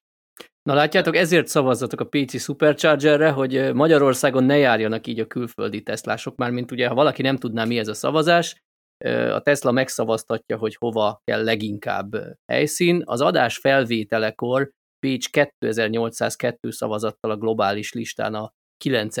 helyen áll, Európában pedig a negyedik helyen. Hát most majd kiderül, hogy mire adásba megy karácsonykor ez, a, ez az epizód, akkor meddig jutunk el, úgyhogy itt most lefektettem a mérföldköveket, de vissza az utazásodhoz. Ö, vittél te ajándékolt rászoruló gyerekeknek ilyen iskolaszereket, ezt valahol itt sikerült átadni. Igen, igen, van egy, van egy örmény kapcsolatom, nem, nem, a, nem a László, aki ugye szerepel az egyik videóban is, majd ugye a YouTube videóban ezután fog megjelenni, ő ugye egy erdélyi születésű, de egyébként örmény gyökerekkel rendelkező úriember. Nem egy, egy ekte, ekte örmény országban született hölgyről van szó, aki egyébként opera énekes is fogász, tehát hogy egy, egy elég érdekes kombináció. Ő neki viszont ilyen, ilyen, ilyen gyerekeket és egyéb segély, szervezeteket segítő hálózata van, és az ő részére átadtam azokat a, azokat a hátizsákokat, amiben vittük ezeket az iskola kezdési csomagokat. Arról már érkezett is fotó, hogy hova jutatta el, úgyhogy majd ez, ez majd meg fog jelenni a megfelelő helyen. Ezt követően pedig ugye a, az hegyeken kellett egy átkelnem, kb. 3000 méterre kapaszkodtunk fel, vagy kapaszkodtam fel, mielőtt ugye átértem volna Iránba.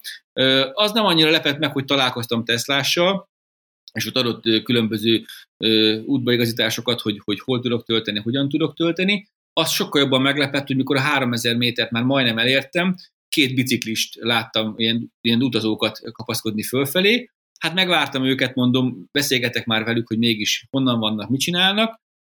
Argentin kerékpárosok. Jerevánból mentek Irán felé, de ők már korábbi években körbebiciklizték az egész földet, és ilyen online munkával foglalkoznak, és így megtehetik azt, hogy biciklizgetnek, amerre, amerre ők azt gondolják. Úgyhogy, úgyhogy ez azok után, hogy ugye Kazaksztánban találkoztam osztrák utazókkal, akik egyébként itthon 400 km raknak tőlem, én meg 7000 km-re találkozok velük, ez már annyira nem is meglepő. Úgyhogy ezt követően ugye, hogy próbáljuk kicsit gyorsítani, ugye Iránba léptem be, azt nagyon vártam az Iránba való érkezésemet, mert ugye oda azért kevesen jutnak el. Ami nagyon meglepő volt ugye az örmény kiléptető határ után, egy olyan határellenőrzés. Én azt hittem, hogy az iráninak kéne következnie, és ugye odaérek, és kérdezi a, a, a tiszt, hogy beszélek-e oroszul. Hát mondom, nem beszélek oroszul, angolul beszélek, németül, meg, meg angol, vagy magyarul, de furcsa volt, hogy a, a katonának, vagy a, a tisztnek a vállán orosz zászló volt, és mondom, hát basszus, hát mondom, Örményország nem is határos, Oroszországgal mondom, rossz határa kanyarodtam, vagy mi van, de mint kiderült, ugye az egykori Szovjetuniónak ez határa volt, és valamiféle unió most is létezik közöttük, és ugye ott az oroszok besegítenek, tehát ott végül is egy, nem egy kétoldalú határ, hanem egy három oldalú, tehát először kilépsz Örményországból, aztán az, az oroszok is kiléptetnek ebből az uniószerűségből, majd jön az iráni beléptetés, ami meglepően sokkal egyszerűbb volt az ottani belépés, mint a, a, az egyéb más határátlépések, itt az orosz kazak, vagy, a, vagy a, az észt-orosz beléptetés. Úgyhogy ott, ott rögtön a határon egy, egy fiú szaladt hozzám, hogy már rögtön fotózkodni kellett, de gyakorlatilag egész Irán olyan, hogy, hogy rendkívül kedvesek, tehát hogy nem tudsz olyat kérni, hogy, hogy ők ne, ne kezdenének azonnal neked szervezni bármit, éjjel kettőkor töltést intéznek, szállást intéznek, kaját intéznek, amit akarsz, mindent intéznek neked. Ö, gyakorlatilag olyan, olyan barátokat szereztem Irán területén, hogy ezt el nem lehet mondani. Ö, szerettem volna ugye rögtön szimkártyát vásárolni, illetve pénzt váltani, hogy ugye nem, nincsenek hagyományos pénzváltók, illetve bankba sem tudsz pénzt váltani, ilyen ékszerészeknél, meg ilyen maszek úton lehet esetleg pénzt váltani. Hát ott mondták, hogy miért akarok én pénzt váltani. Hát mondom, azért, hogyha valamit venni kell. Hát mondom, most kéne egy szimkártya. Gyere, veszünk szimkártyát. Elmentünk egy helyre, kérték az útlevelet, stb. Veszem elő a tárcámat, azt mondják, hogy nem kell, már ki van fizetve, meg, tehát ők kifizették helyettem a szimkártyámat, 5 gigás szimkártyát kaptam. Elvittek kajálni, nem hagyták kifizessem a kajámat. Adtak szállást, nem hagyták kifizetni a szállásomat. Töltöttem ugye ott hát ilyen vagy benzinkúton, vagy ilyen műhelyekbe, ilyesmikbe sikerült tölteni. Három fázis jellemzően sok helyen van, de csatlakozó nem nagyon van, tehát ott, ott a csupasz vezetéket kötöttük be a sorkapocsba, Ö, ott ez működik, tehát így töltöttünk, de, de gyönyörű, gyönyörűen töltött, a, tehát az a áramhiány az nincsen.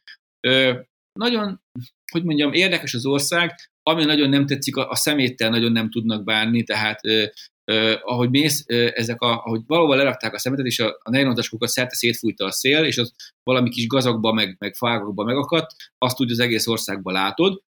Alapvetően nagyon szép a táj, meg Iránról azt szokták mondani, hogy egyszerre négy évszak van benne, és így mondta is az egyik helyi, hogy ők nem nagyon raktároznak semmiféle élelmiszert, hiszen valami vala, az országnak valamelyik részén mindig megterem, tehát azt csak oda kell vinni, ahol éppen szükség van rá.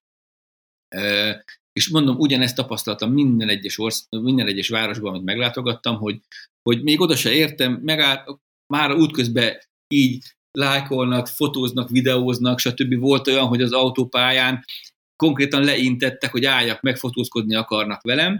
Egy, egy ha jól értettem, hát vagy, vagy ápoló, vagy orvos a srác, és a párja, meghívtak rögtön a, a saját lakásukba, hogy menjek velük, meg, meg tehát olyan, olyan kedves, volt konkrétan, ahol, ahol el is fogadtam, ott azért nem fogadtam el, egyébként már utólag bánom, hogy egyrészt ugye nagyon ki volt számolva, ez, ez Rast és Teherán között volt, 320 km hatótávot írt ki az autóm, 330-ra van a, a kinézett elektrom, ott konkrétan egy elektromos autó töltőre mentem, de van közben még 1400 méter szintemelkedés, tehát ott, ott nagyon ki volt számolva, nem akartam nagyon kacsmarogni, utólag el kellett volna fogadnom, mert 40 km tartalékkal értem oda a töltőre, de mondom, ez az egyik volt, hogy a másik pedig, hogy ugye mivel nem nagyon megy a Facebook, meg a, a YouTube, ugye a, a, az Instát kérdezte mindenki, hát mondom, van Instám, de hát csak mutogatja a kis hölgy, mert előtte kérdezte a férje, hogy hogy család, a gyerek az minden. Mutogatni kell állandóan minden a gyerekekről a fényképeket, hogy hogy mind, meg a, sok helyen a feleségemről is, meg stb. És akkor kérdezi a srác, hogy mondom, igen, nős vagyok, persze, rendben, és a hölgy meg minden áron azt előszakolta, hogy Insta. Nincs Instán, de mutogatja, hogy valami barátnőjének van Instája, és akkor mutogatja a fényképét a telefonjába. Kiderült, hogy össze akar engem hozni a barátnőjével. Hát mondtam, hogy mondom, ne, én inkább nem fogadtam a meghívást, mondom, nehogy valami kellemetlen helyzetbe kerüljek. Úgyhogy, de de mondom, előtte, előtte Rasba például, ott egy rizsmalomban sikerült töltenem, ott is szállást kaptam, meg, meg, meg Na, az nagyon érdekes volt. Ugye Iránba azért is ajándékoztam el a töcskétől kapott pálinkát, mert ugye alkoholt nem vihetsz be, mert börtönbüntetés jár érte, és a hölgyeknek ugye valamiféle ilyen hijabot kell viselni, hogy legalább részben a hajukat takarja, és már rast előtt az ö, igen, ö, Bandara Azzali, bocsánat, az egy kikötőváros a Kaspi-tenger partján, meg Rasban tapasztaltam, hogy egy-két hölgy nem nagyon viselte ezt a hijabot. Úgy feltűnt, és ugye ennél a, ennél a helynél, ahol töltöttem, remélem nem csak bőle baj, megkérdezték, hogy szeretem a kebabot, hát mondom, igen, szívesen, akkor jöjjek, mert egy ilyen kerti parti gyorsan összecsapnak, és akkor ott, ott főzőcskéznek. És ahogy megjelentek, 5 perc alatt olyan terülterű asztalkámat csináltak, nagyon, nagyon, nagyon kis kedvesek voltak, és hogy pakolták ki a különböző bepácolt húsokat, meg mindenféle kajákat, előkerült egy szatyor, és egy megbontott üveg, fél üveg csivasz, egy fél üveg vodka, meg egy bontatlan üveg olyan orosz import vodka, amit a márkáját sem hallottam, az így kikerült az asztalra, közben a két feleség megjelent hijab nélkül, én csak így néztem, hogy mondom, hova kerültem. Már korábban ugye egyébként eh, Ahárban is eh, megkínáltak olyan házi készítésű borral, hogy, hogy eh, mi a véleményem róla, mint, mint szőlőhöz értő embernek.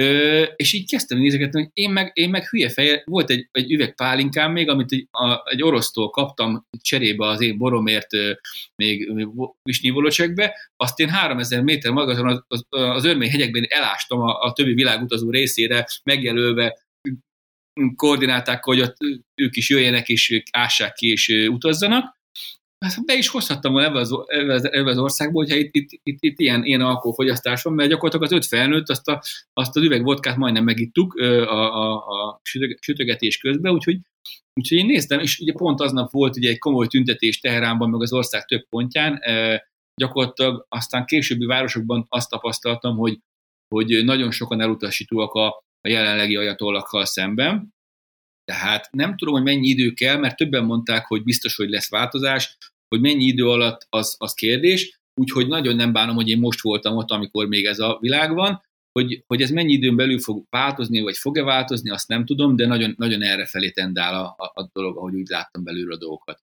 De ahogy mondtam, hogy Teherán után is volt, ahol, ahol háznál vendégül láttak, és úgy egy, egy, igazi, egy igazi házias kaját tudtunk enni, gyakorlatilag azt mondom, hogy egy asztalnál ültünk valójában, hogy a, a szőnyegre volt leterítve egy abrosz, és úgy 20 ültük körbe, és, és fogyasztottuk ott a, a dühöt, meg a, meg a többi kaját, amit ugye a háziak készítettek.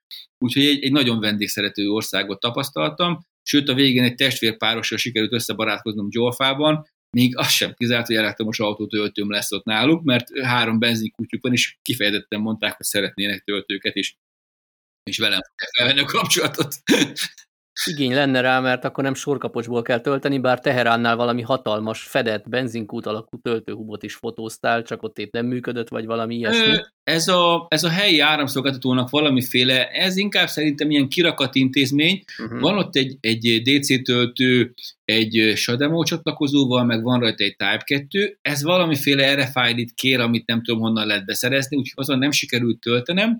Mellette van még két ilyen sima mezei konnektor, de az inkább ilyen motorkerékpár töltéshez, vagy elektromos biciklihez, vagy ilyesmihez van, az is RFID-t kér, és van egy, van egy ilyen ö, fali töltőszerűség felszerelve, egy Type 2 csatlakozóval, azt pluginbe bedugod, és azonnal tölt, díjmentes ráadásul. Én először rögtön megörültem neki, bedugtam, elkezdett tölteni, és akkor utána szembesültem vele, hogy elég vékony a kábel, valóban Type 2 csatlakozó van rajta, de az egy fázison tölt csak, tehát egy picit lassú, viszont jó helyen van, mert ez a ez a, a Milát torony mellett van, ugye az, az egyik nagy látványossága Teheránnak, és ott ugye az ember értelmesen sok időt el tud tölteni, tehát ott az pontosan jó helyen van, így, bár jobban örültem volna nyilván a DC töltésnek, hogy hamarabb tudok tovább lépni, de ott összebarátkoztam például ott a parkolónak, ott a felügyelőjével, meg, meg mit tudom, tehát oda és oda jött egy, egy egyetemi kompánia, fiatal srácok voltak a CATL vagy lehet, hogy nem CATL, bocsánat, az, az valamelyik, de valami CAT-vel kezdődő egyetemnek a, a hallgatói, és akkor lefényképezkedtünk, még rá is írták a kis, az autónak az elejére, hogy, hogy Welcome to Irán, és a, az egyetem nevét, úgyhogy, úgyhogy mindenhol nagyon kedvesek voltak előtte, mielőtt odaértem volna egy, egy középiskolánál, vettek körül a srácok, és akkor azokkal is fényképezkedtem, úgyhogy, úgyhogy, úgyhogy nagyon, nagyon vendégszeretőek. Bárhol, bárhol, ha annyit mondasz, hogy magyarisztán vagy magyar, akkor az autópályán például nem hagytak fizetni, egyébként is ilyen egy eurót kéne fizetni az autópálya fejébe, de meglátják a magyar rendszámot, vagy mondasz, hogy magyar, akkor egyből engednek tovább. Gyakorlatilag hát ilyen múzeumokba tudtam fizetni a, a váltott pénzemmel, hát mondjuk egy-egy múzeumban ilyen egy millió körül volt a, a beugró, de ugye az Riában értendő, tehát hogy csak hogy értsétek, a, a két fiamnak vettem egy-egy csomag gumicukrot, a két csomag gumicukor 550 ezerbe került, de riában megint csak, tehát hogy, hogy ilyen, a, ilyen a pénzük értéke. Úgyhogy a végén nem váltottam sokat egy olyan 30 ezer forint, vagy 31 ezer forint értékű riát, hogy nem maradjon rajtam, a utolsó városba elvásárolgattam egy gyümölcsre, csokoládéra, ilyesmire, és ö, ö, hogy nem maradjon rajtam, de gyakorlatilag sehol nem hagytak fizetni. Egyébként szerettem volna valahogy így bejelentkezni, csak nem szeretnék ilyen viccel hoztam egy újságot csak azért, hogy, hogy lássátok, hogy tényleg voltam Iránban. Egy vörös szót nem értek belőle, de, de ez így emléknek jó lesz egyébként, csak uh, nyilván ilyesmiben nem szíves. Még mindig van szűk ember. két hét az utazásodból hazafelé, aminek a javát már a török részt tette ki. Ezt nagyon gyorsan foglald össze nekünk, mielőtt kifutunk az időből. Mm, hát a Törökországon igazán csak keresztül szaladtam, ami érdekes lehet, ott inkább a grup, ugye én visszamentem még Grúziába, hiszen a grúz részt nem néztem meg, ugye Tbilisit még egyszer, ugye tüzetesebben megnéztem oda, onnan egy, hogy ugye legyen értelmes az útnak, nem csak azt az ajándékcsomagot vittük a, a kisgyerekeknek Örményországba, hanem egy, illetve két drónt hazahoztam egy, egy másik utazónak Tbilisiből, azért ugrottam be, Goriban voltam megnézni a, a Gori környékén a várost, meg Batumiban, és utána Törökországon tényleg csak keresztül szaladtam. Egyetlen egy olyan pont volt, amit megnéztem, ez Mudurnu város mellett van egy ilyen, hát ez egy tulajdonképpen egy ilyen, ilyen, ilyen lakópark, illetve pihenő szabadidőparknak készült. Úgy néz ki ez az egész, Burzsa Babasznak hívják, mint a, a Disney filmeknek az elején az a kis logó, amikor fejl ezekkel a tornocskás házakkal. Egyébként az Disney e, Ciprusnak a törökök által megszállt részén egy valódi kastélyról mintázta, tehát az onnan származik, és itt, itt több száz darab ilyen, ilyen, ilyen valami van, ami félkész évek óta úgy áll. Igazán, de ezt pontosan azért videóztam le, hogy ez is egyfajta környezetszennyezés, hogy elpocsékolnak energiákat, pénzt, erőt, erőforrást ilyesmire és sehol nem tart. Ott azt mondta az őr, hogy ez négy éven belül be fog ké- el fog készülni, hát bízunk benne, hogy ennek lesz értelme, hogy ott ennyi mindent csináltak, és ott azért volt érdekes, mert onnan hazafelé tartva a hegyekben találkoztam egyrészt hóval, másrészt találkoztam egy stoppos ráccal, Szadeknek hívják, és Isztambulba tanul gyógyszerésznek, és végig is volt egy utitásom erre a 300 kilométerre, amíg Isztambulba elértem. Kicsit beszélgettünk, elég jól beszélt angolul, és ott vele is egy kis barátságot kötöttem, telefonszámot cseréltünk, stb. Úgyhogy annak ellenére, hogy egyedül mentem végül, mégiscsak egy nagyon rövid szakaszon lett egy társam. Majd... És aki a, aki a török része kíváncsi, hallgassa meg a néhány héttel ezelőtti felvételünket, amikor arról a szakaszról beszéltél, vagy van még bármilyen? teljesen más szakaszon mentem, hiszen ugye az előző alkalommal ugye a déli részén mentünk Törökországnak, Cizré városáig, itt viszont, viszont a Fekete-tenger partján jöttem végig, gyakorlatilag egészen ugye Bolú városáig, ott ugye Modurnának lementem ezt a 40-50 kilométert, majd vissza. É, hát tulajdonképpen ott, ott, ott azt mondom, hogy, hogy nagyon nem álltam meg sehol semmilyen kolostoroknál, meg semmit nem Péter javasolt nekem, azért, amikor Grúziában voltam, már a, a török határozban nagyon benne volt a bugi a lábamban, hogy a családomat lássam, és ott már, ott már az egyik is videóban elmondom, hogy itt már csak kb. 3000 km hazáig, ezt már egy dízel passzáttal is meg lehet tenni, úgyhogy ez már nem kell külön villanyautót vásárolni. Úgyhogy, úgyhogy annyi, annyi változás volt itt az úti tervemben, hogy nem Románia és a Kárpátok felé jöttem haza, hanem mivel Szerbia felé sokkal gyorsabban lehet haladni, végig ugye ott is superchargerek vannak, bár Románián keresztül is, itt ugye arra Szerbia felé módosítottam az utamat, illetve a Péter barátom javaslatára nem az Edirne Kapikule, hanem az Edirne és a, a görög határ felé vettem, tehát egy picikét mentem Görögországba, és egy 30 kilométert, egy kis határon átmentem, és ugye ott már ugye a görög-bolgár határ, az uniós határ, nincsen probléma, és ott nagyon gyorsan tudtam, tudtam átkelni, úgyhogy voltam egy kicsit Görögországban is, de hát nem a tengerpartos részen, ahogy remélnék ugye a, a nézők, hallgatók, de, de végül is ugye 15 országot érintettem Magyarországgal együtt az út során, és még annyit, ha belefér az időbe, még azt gyorsan beszorítom, ugye hazafelé jeleztem, ugye, hogy Szegeden, illetve Debrecenben fogok tölteni, és aki esetleg szeretne odajönni és beszélgetni velem a töltés idejét, akkor nagyon szívesen állok rendelkezésére. És hát úgy alakult, hogy a, a Tóth Gábor barátunk, aki, aki ugye majdnem úgy volt, hogy eljön velem, csak aztán nem úgy sikerült a, tehát a család nem engedte, vagy nem is mondjuk, hogy fogalmazzak. A lényeg az, hogy ő, ő hódmezővásárhelyen a, a, a házában vendégül látott egy halvacsorára, illetve még másik, másik három Teslás villanyautós társunk is odajött, és ott egy kicsit beszélgettünk. Töltést is kaptam tőle a garázsban, meg egy finom vacsorát, úgyhogy gyakorlatilag végig csak sikerült egy ilyen hazafelé egy ilyen, egy ilyen kis beszélgetést összehozni, és hát hajnali 5 óra volt körülbelül, mire hazaértem, de... Pedig de már nagyon mentél volna a családhoz. Egy, egy utolsó kérdés még, hogy ugye azért többször kerültél nehéz helyzetbe töltés miatt, meg egyáltalán az autó miatt, de mennyire volt gyakorlott villanyautósként cidris dolog? Tehát, hogy, hogy, hogy úgy általában bőségesen eljutottál egyik töltőtől a másikig, vagy nagyon ki kellett centizni, vagy ez, ez hogy, mi volt inkább a jellemző? Általában ilyen 30-40 km tartalékokkal értem oda. Azt kell mondanom, hogy azért Iránban, meg Kazaksztánban egyszer-kétszer volt, ahol ilyen, ilyen 65-70-nel mentem, hogy, hogy, hogy biztosan odaérjek, aztán, aztán nagyon biztosan odaértem, tehát mehettem volna nyugodtan gyorsabban is.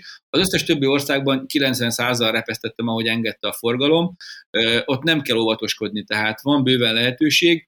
Grúziában, Örményországban, illetve Törökországnak az Ankarától kelet felé levő részén ott inkább AC töltők vannak, tehát ott egy, egy Zoe-val, vagy egy ilyen Teslával, ami 22 kW-tal tud tölteni, nagyon vagány az ember, de egy, egy 3,5 kW-tal töltő Nissan Leaf-fel ott azért, ott azért nem annyira vicces az utazás, ott azt jobban meg kell tervezni, de, de egyébként alapvetően nem probléma, tehát ahogy, ahogy a múltkor is ugye, akár még Irakba is eljutottunk Törökországon túl, mindenhol konnektor sűrűbben van, mint benzinkút, én mindig ezt szoktam mondani.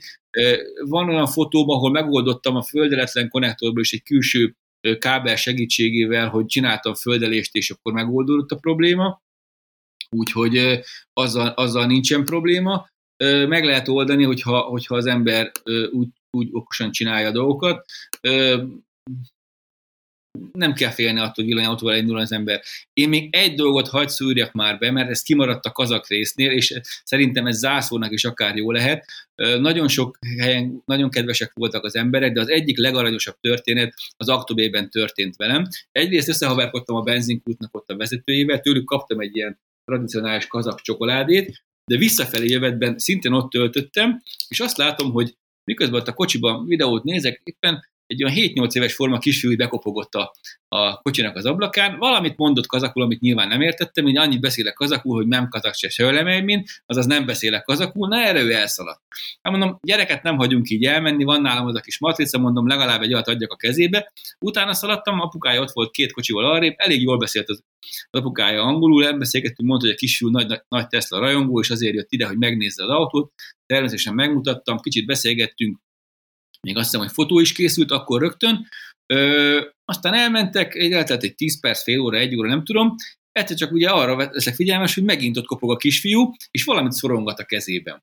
És képzeljétek el, nagyon szerettem volna Kazaksztánba venni ezt a fajta, ez egy népviselet, egy ilyen kis sapek, és sehol nem találtam ilyet, és a kisfiú hozott nekem egy ilyet, és ezt kaptam tőlük. Egy, hát rögtön beütöttem őket az autóba, 0-100 autópálot, meg amit a városba ki lehetett próbálni, mindent nem mutattam nekik, apukája videózta, fotózta minden, de azt mondom, hogy, hogy, hogy ettől aranyosabb dolog szerintem az egész úton nem történt velem, hogy, hogy megleptek egy ilyen kis ajándékkal a kisfiú, és ő is úgy érzem, hogy, hogy boldogan ö, ö, köszönt el, mikor, mikor el, elköszöntünk egymástól. Úgyhogy ö, alakultak olyan barátságok, amiből valószínűleg még üzlet is fog születni, de talán ez mégiscsak több szót érdemel.